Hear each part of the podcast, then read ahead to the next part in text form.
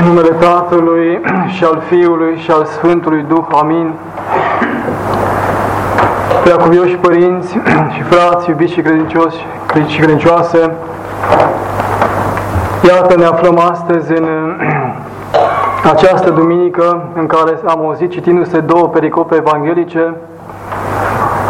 Prima de la Marcu, în care mi s-a redat episodul vindecării de către Iisus Hristos a acelui bolnav care nu putea merge și trecând peste partea introductivă, peste acuzele fariseilor și cărturailor care s-au scandalizat pentru faptul că Mântuitorul a spus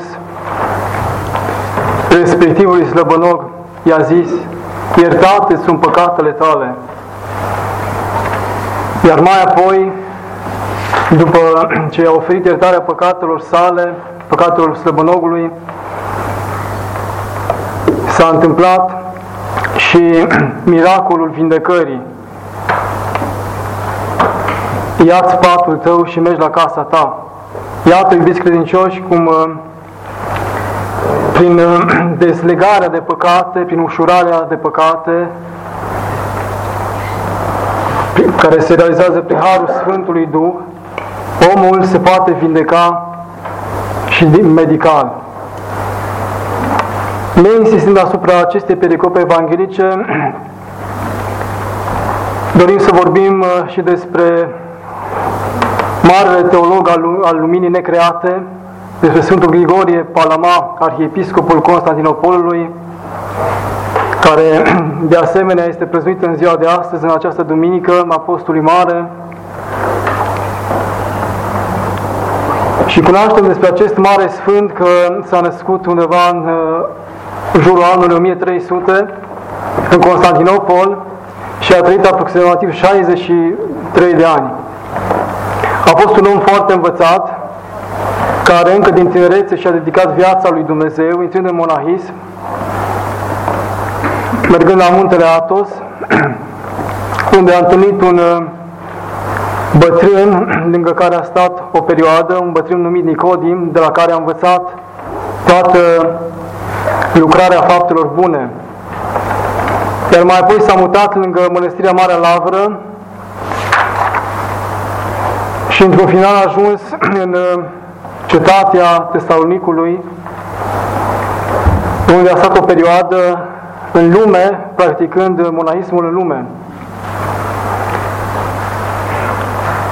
Acest Sfânt Grigorie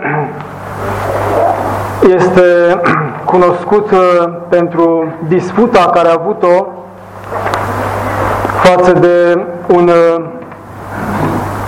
bărbat de origine italiană numit Varlam, care se născuse în Calabria, iarăși un om foarte învățat, care venise în, în Grecia și a ajuns și în muntele Atos, loc unde a fost scandalizat de faptul că monahii, nu toți, bineînțeles, monahii, în timpul uh, rugăciunii, monahii sporiți susțineau că au o experiență reală cu Dumnezeu, adică văd lumina necreată. Iar uh, acest uh, Varlam din Calabria susținea că așa ceva nu se poate. Și de aici a continuat o îndelungată dispută unde a fost uh, convocat însuși Sfântul Grigorie Palama, care ulterior a ajuns și arhiepiscop în Tesalonic, pentru a lua, a lua apărarea faptului că lumina, lumina care s-a arătat în, în muntele Tabor, în prezența prorocilor Moise și Ilie, lumina care i-a orbit pe aceștia era o lumină, lumina necreată, lumina cea neînsărată. Observăm și noi că de multe ori Dumnezeu a arătat în prezența multor martori cum lucrează acest har al Sfântului Duh. Cum spuneam mai devreme, am văzut pe Moise în rug pe Sinai, iar după ce Dumnezeu i s-a arătat acestuia când a coborât uh, atunci când trebuia să vorbească cu poporul israelit, acesta își uh, acoperea fața cu un văl, pentru că oamenii nu puteau să-i privească fața, pentru că fața s-a luminat ca soarele, în urma experie experierii lui Dumnezeu în muntele Sinai. Vorbind despre prezența Sfântului Duh, am gândit că este foarte potrivit să arătăm ceea ce s-a întâmplat în, mai concret, pentru că în viața Sfântului Grigore Teolog nu se spune foarte concret, pentru că acestea sunt niște experiențe pe care Sfântul Grigorie nu le-a detaliat, dar în viața Sfântului Serafim din Sarov avea un episod în care un ucenic de-a lui, Motovilov Nicolae, l-a întrebat pe dascălul lui, pe Sfântul Serafim din Sarov, cum voi putea recunoaște în mine prezența Harului Sfântului Duh? Și răspunsul acestuia a fost, este foarte simplu. Dumnezeu a spus, totul este simplu pentru cel ce a primit înțelepciunea. Dar acesta a insistat, cum pot eu însumi să fiu absolut sigur că mă aflu în Sfântul Duh? Poate o întrebare pe care mulți dintre credincioși o pun. Cum pot eu însumi să dezvălui în mine lucrarea sa, a Sfântului Duh? Iar Părintele Serafim a răspuns, eu ți-am spus deja că este foarte simplu și ți-am explicat detaliat cum se găseau oamenii în Duhul Sfânt și cum trebuie înțeleasă manifestarea sa în noi. Ce vrei mai mult? Sfântul Serafim a explicat în cuvinte doar, până aici. Vreau să înțeleg mai bine, a fost răspunsul ucenicului său. Atunci Părintele Serafim spunea ucenicul, m-a prins de umeri și strângându-mă puternic mi-a zis, suntem amândoi, tu și eu, în plinătatea Sfântului Duh. De ce nu mă privești? Nu vă pot privi, Părinte, fulgere vă țâșnesc din ochi. Fața va deveni mai luminoasă ca soarele, mă dor ochii. Iată lumina despre care vorbeam mai devreme, că o întâlneau monahi în timpul rugăciunii, este redată aici. Părintele Serafim a zis, nu te teme, ai devenit și tu la fel de luminos ca mine. Ești în plenitudinea Sfântului Duh, altfel nu mai putea vedea. Aplecându-și capul spre mine, mi-a spus la ureche, mulțumește lui Dumnezeu că mi-a dorit acest har de nespus. Ai văzut? Nici nu mi-am făcut semnul crucii. în inimă însă m-am rugat cu gândul, Doamne, fă vrednic să vadă clar cu ochii trupești coborârea Sfântului Duh, așa precum aleșii tăi, slujitorii ne-au văzut arătarea slavei tale. Iar după aceste cuvinte, spunea ucenicul Sfântului Serafim, mi-am ridicat privirea și am privit fața, cuprinzându-mă în o frică și mai mare. Închipuiți-vă, în mijlocul soarelui strălucitor, din miezul zilei, chipul unui om care vă vorbește. Îi vedeți buzele mișcându-se, expresia ochilor schimbându-se. Îi auziți vocea, îi simțiți mâinile pe umerii voștri, dar în același timp nu-i vedeți nici mâinile, nici trupul său, nici al vostru, nimic, decât o lumină strălucitoare.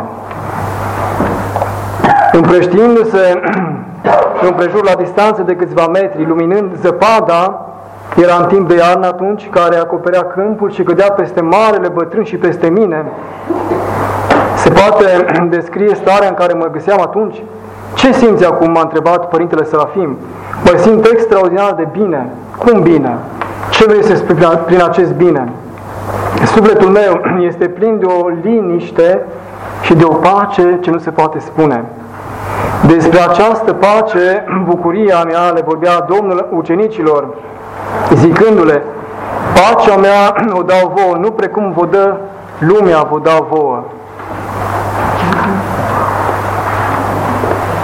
Acestor oameni aleși de Dumnezeu, dar urâți de lume, Dumnezeu le-a dat pacea pe care dumneata o simți acum, pacea lui Dumnezeu care covârșește toată mintea. Și ce mai simți încă? O dulceață extraordinară este dulceața despre care vorbește Scriptura. Se vor sătura din gresimea casei tale și din izvorul desfătării tale îi vei adăpa pe ei. Psalmul 35 cu 8.